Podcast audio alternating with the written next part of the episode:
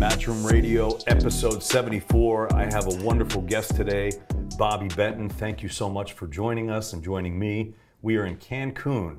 The water's blue, the skies are blue, the weather's hot, and it seems that we've got a pretty hot fight on Saturday night. And you're the trainer of one half of the main event, and he is defending his WBC super featherweight title.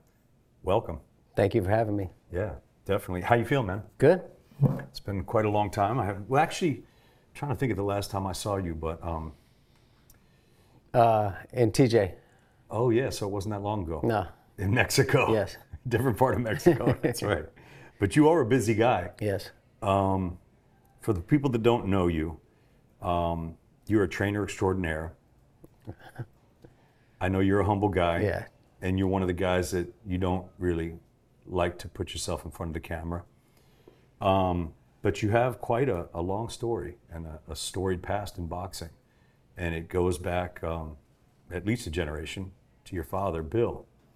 You want to talk about that just for a little bit? We can, yeah. I mean, you want to ask me some stuff and then I'll... Yeah, I mean, so you're from Indiana originally, right? Born in Indiana. Raised in Houston, Texas, though. Yeah. We moved to Houston when I was 8 years old. And that's really when your boxing journey started. Yeah, well, my dad was training guys when we lived in Indiana. He had fighters out there. So the reason we moved to Houston was because of boxing. Mm-hmm. Dwight Pratchett fought Julio Cesar Rafe Chavez. Sims. No, first he fought Rafe Sims. Okay, yeah. He defended his belt, the NABF belt, and then my dad liked it in Houston, so we moved down there. Yeah. So speaking of Dwight Pratchett, I love the fact that Dwight's kind of been through your story the whole time and still is. Trains Austin Ammo Williams. Yes. Quite a fighter of his own. Mm-hmm. And I know this story you like to tell about when he fought Julio Cesar Chavez in Vegas. It was what, 85? Yeah. And you were 8 years old? That was it. And what did that mean to you? That's the first time I ever left Indiana. So we flew to Vegas and it was, I mean, definitely, the card was special. Larry Holmes fought on there. It was a big card, you know. So Dwight going the distance with Chavez, first one to go 12 rounds with Chavez. So, I mean, if you look at Dwight's record, he fought everybody. Juan Laporte, I mean, everybody. Meldrick Jimmy Taylor. Paul, Meldrick Taylor. You can go down. All his losses were those guys were world champions. So yeah, Juan Laporte, a good friend of mine, man. Yeah, he's a great guy, Brooklyn guy and a Puerto Rican guy. My dad actually trained Juan Laporte for a couple of his fights also. So actually, something that's funny about that fight, do you know the title that was on the line in that fight? For Chavez? Pratchett Chavez? WBC. Which one?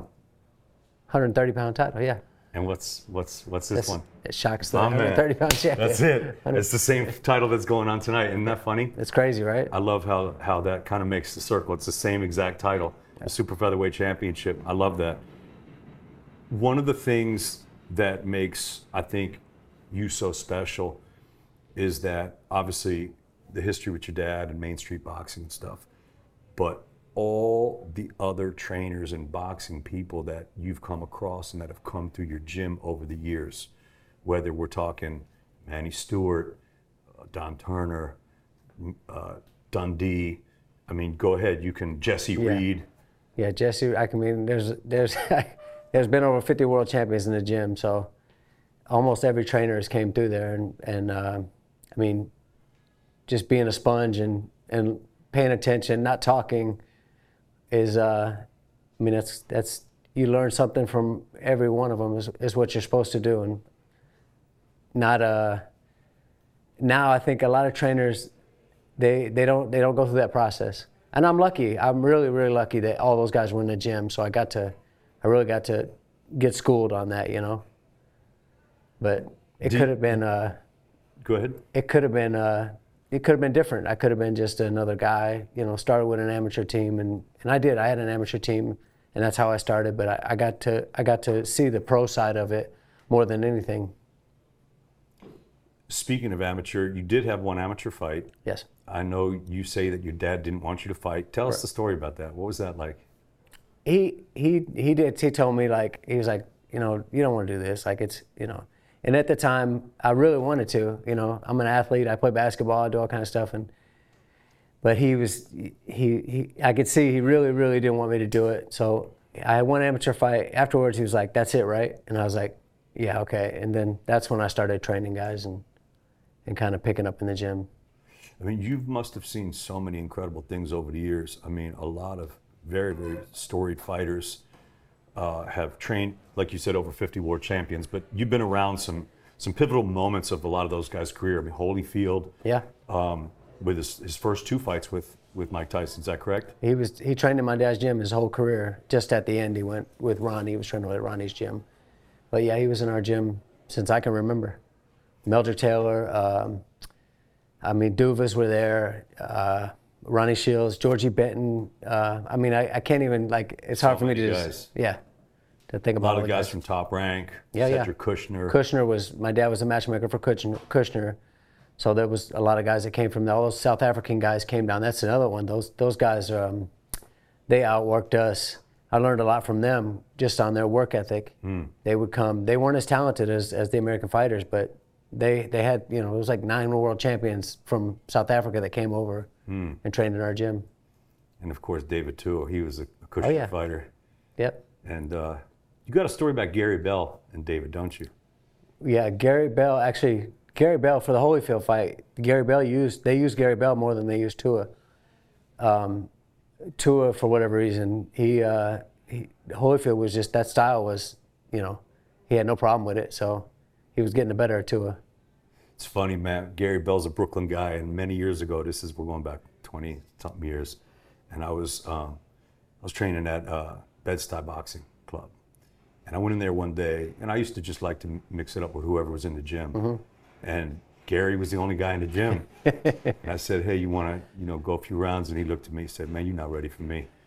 And I looked at him, I was kind of like, he was like, nah, man. I was like, all right, cool. And then I ended up, you know, like many fights later, I did one of his fights, and I said, oh, we finally get to meet in the ring.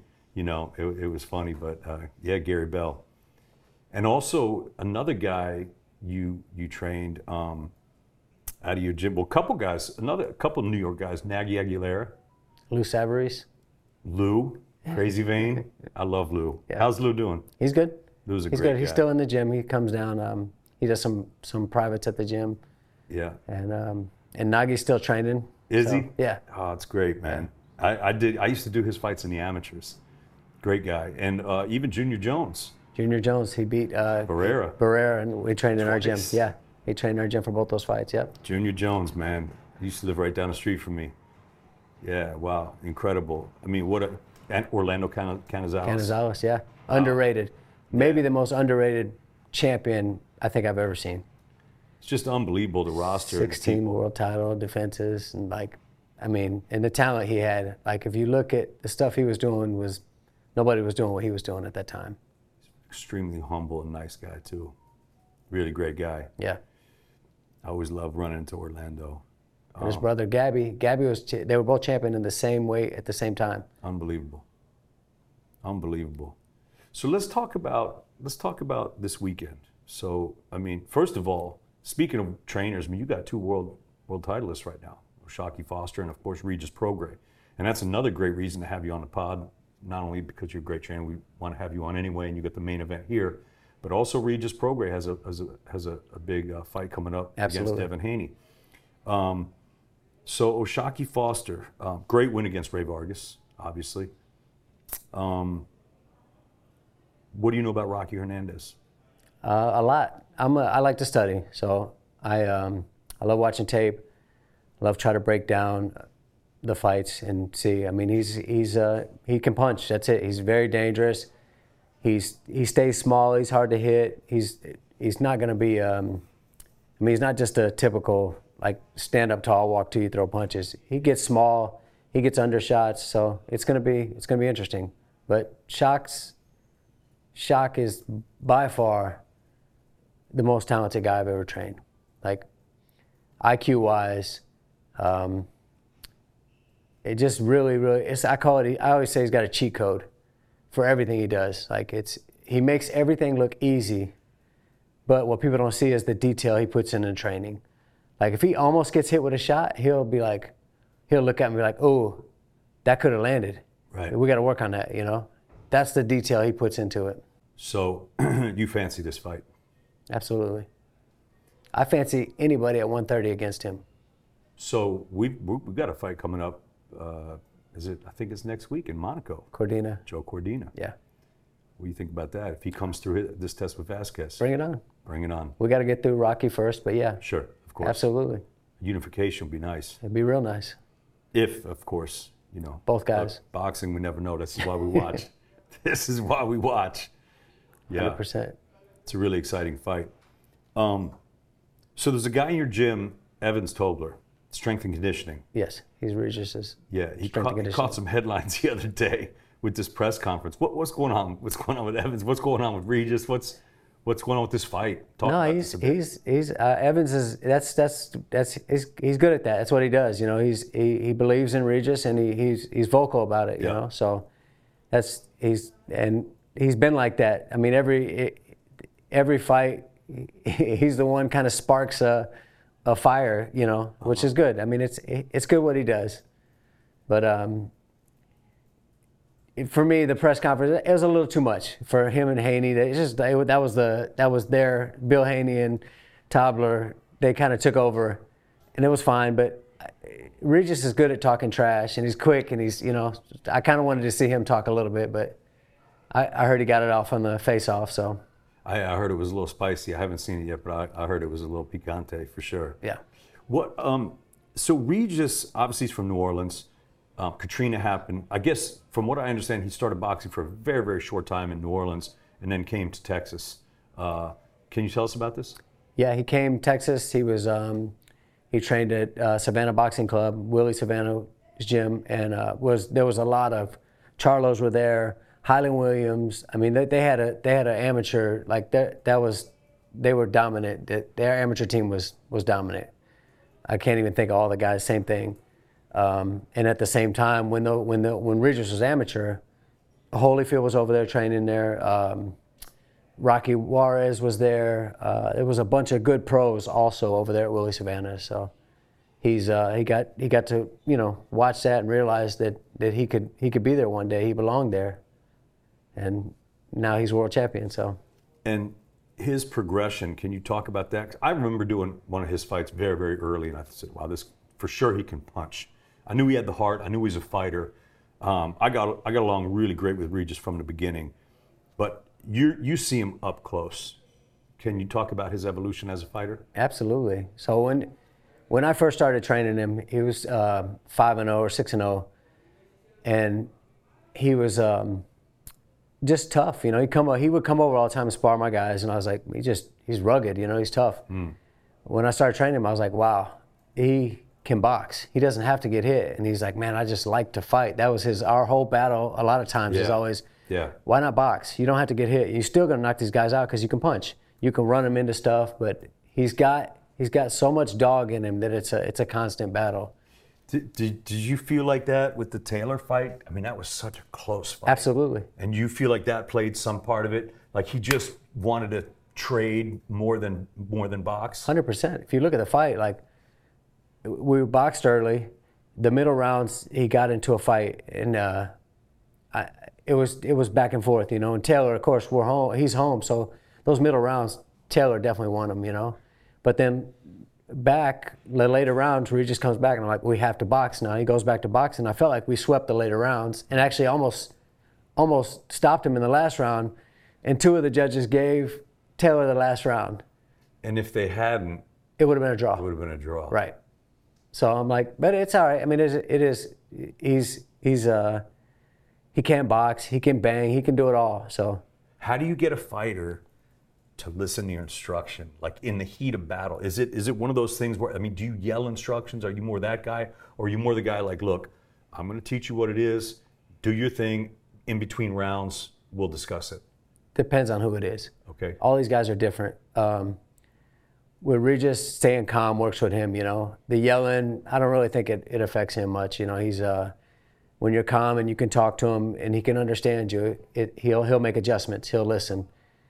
With Shock, really just tell him if he's making a mistake. I kind of leave Shock alone. Like I said, his IQ is is on another level. So it's like I try to sit back and let him do his thing, and then if he's making a mistake, we'll talk about it. Or if I need him to pick it up, stuff like that. He's easy, you know.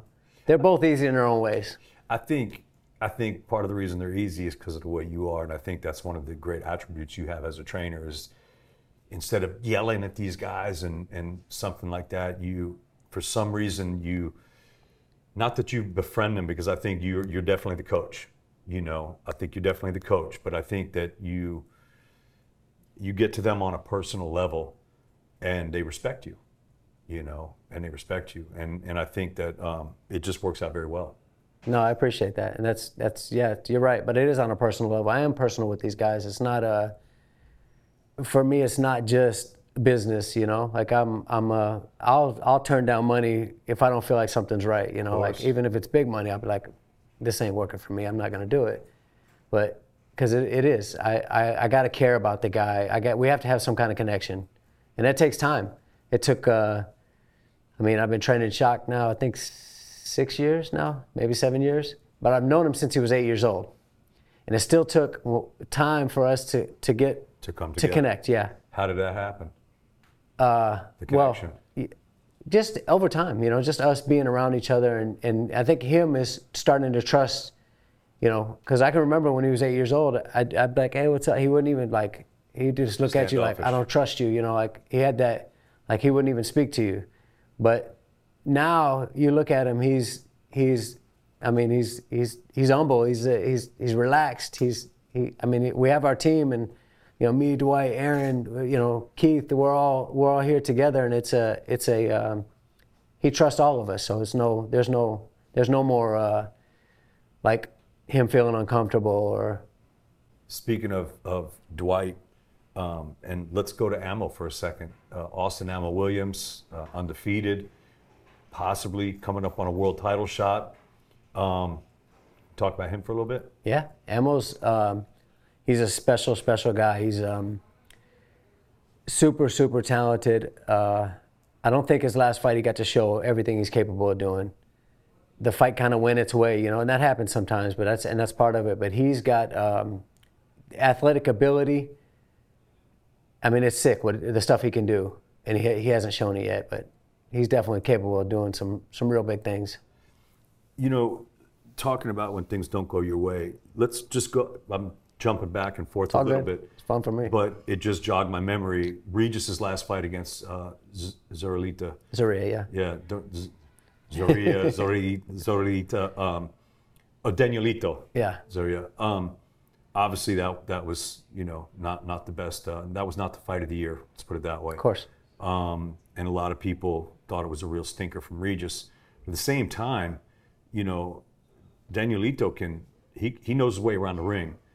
And if a guy doesn't want to engage, it can be extremely difficult to cut off the ring.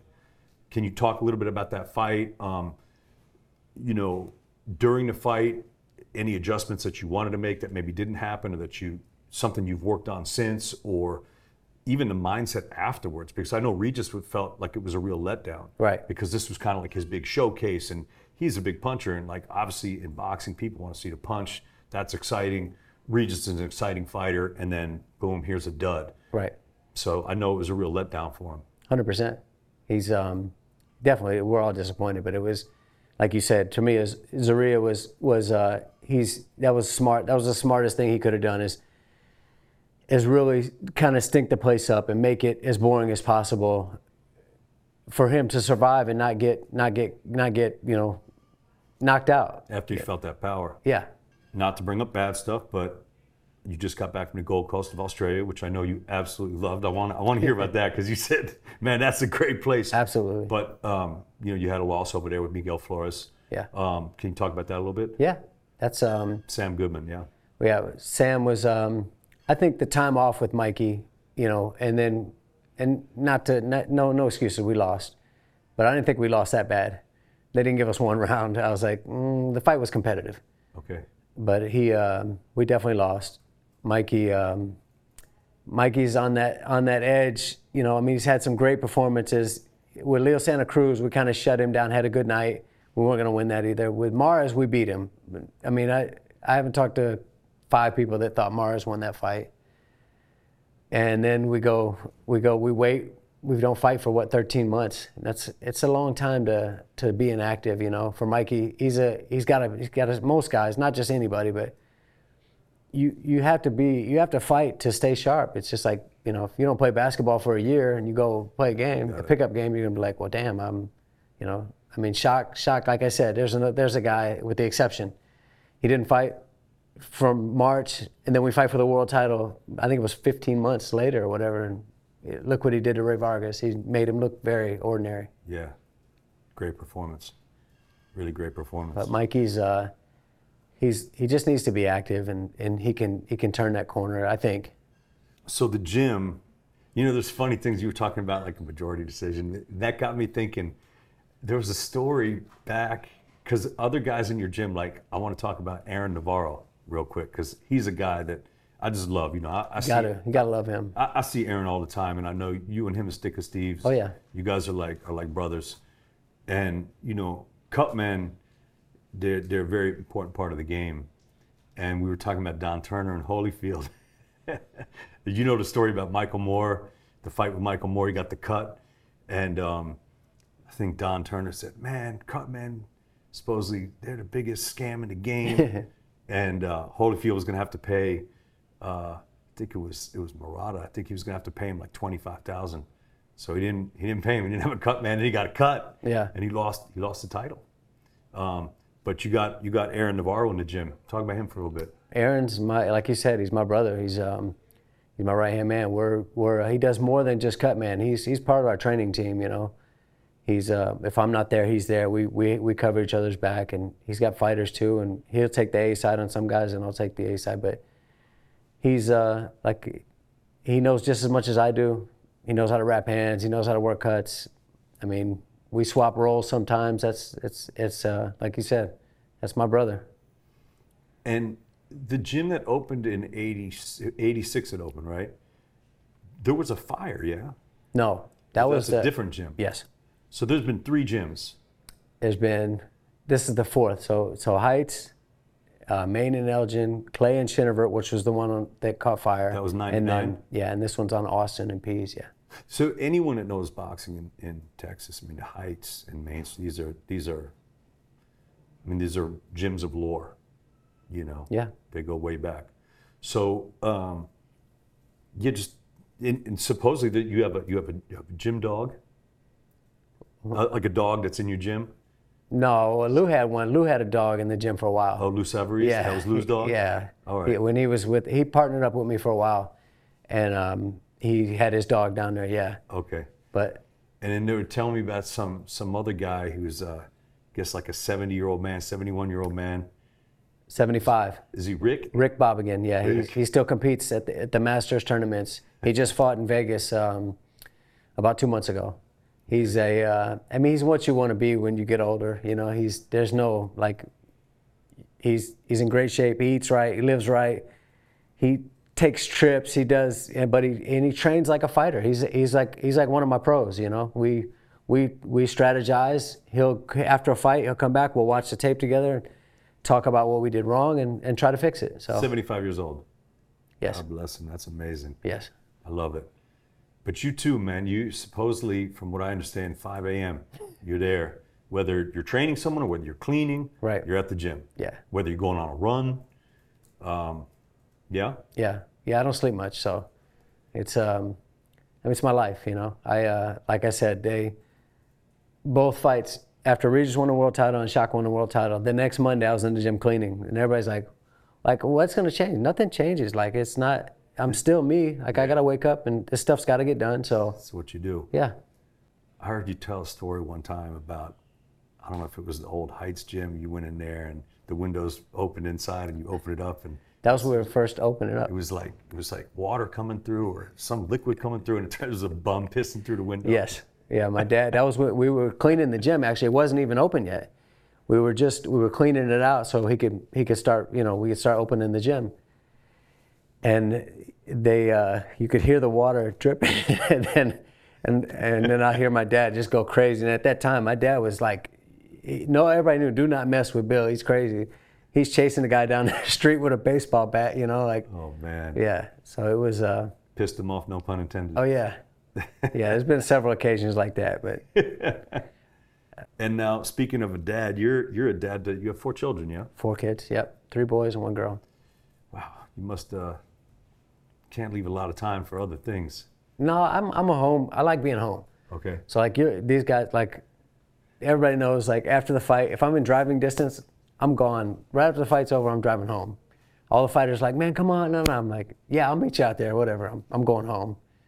And if there's a red eye, I'm getting on the red eye. If there's like this, after this fight here, there's a 5 a.m. flight I'm getting on. Okay. So I'm home. I'm going home. Yeah.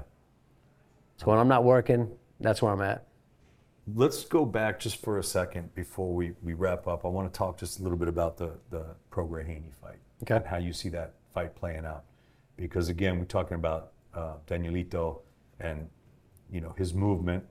Obviously, Devin is an incredibly skilled boxer. Great movement. You know, how do you plan to equalize that? Or, you know, I don't want you to have to pick your strategy. No, I won't do that. There's several different ways though. I mean, it's just strategizing on what's going to happen, you know. And I see Haney's a real fighter. He's not going to just try to survive like Zoria did. He's going to try to win. So it's a whole different ball game, but at the same time, you'll have your moments. He'll be ready for that, yeah. I can't wait for that fight. Nobody can. It's a good one. It's a really good one. Yeah. I can't wait for the fight this Saturday here in Cancun. Well, I appreciate you taking the time to talk to us. We do something called fan questions. Are you okay to answer some fan questions? Yeah, absolutely. Okay, let me get the fan questions here. All right, first one. Jack Arnold asks, have you and Regis ever considered jumping up to 147? Considered it, yes, absolutely. But once Regis hired his nutritionist and we had no problem making weight anymore, he thinks he wants to stay there. To me, yeah, he's definitely capable of going to 47, in my opinion. But he, from what he's saying, he wants to stay at 140 his whole career. He's comfortable. He likes it. Yes. Ronnie Stray asks, what attributes in particular do you look for when you're either scouting a potential new fighter to train or someone approaches you? Do they have fight in them, the first thing, you know? Can they fight? But I don't know. I feel like I'll give anybody a chance, you know? I feel like I can make a difference. Even if I know this person's not going to be a world champion, I feel like I can make a difference and better their career and protect them.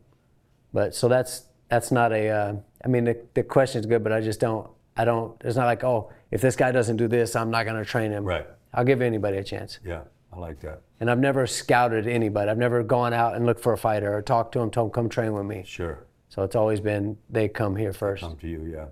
JJZ18 says, pound for pound on the mitts, who's the biggest puncher you've felt? Biggest puncher on the mitts? Different. To me, it's hard. It's a hard question to answer because heavyweights, they all hit hard, right? But like Regis hits at that weight. It's amazing how hard he hits, you know. So I don't know. To me, that's not an easy question to answer, but. Because Lou punched hard. Of course. There was a heavyweight named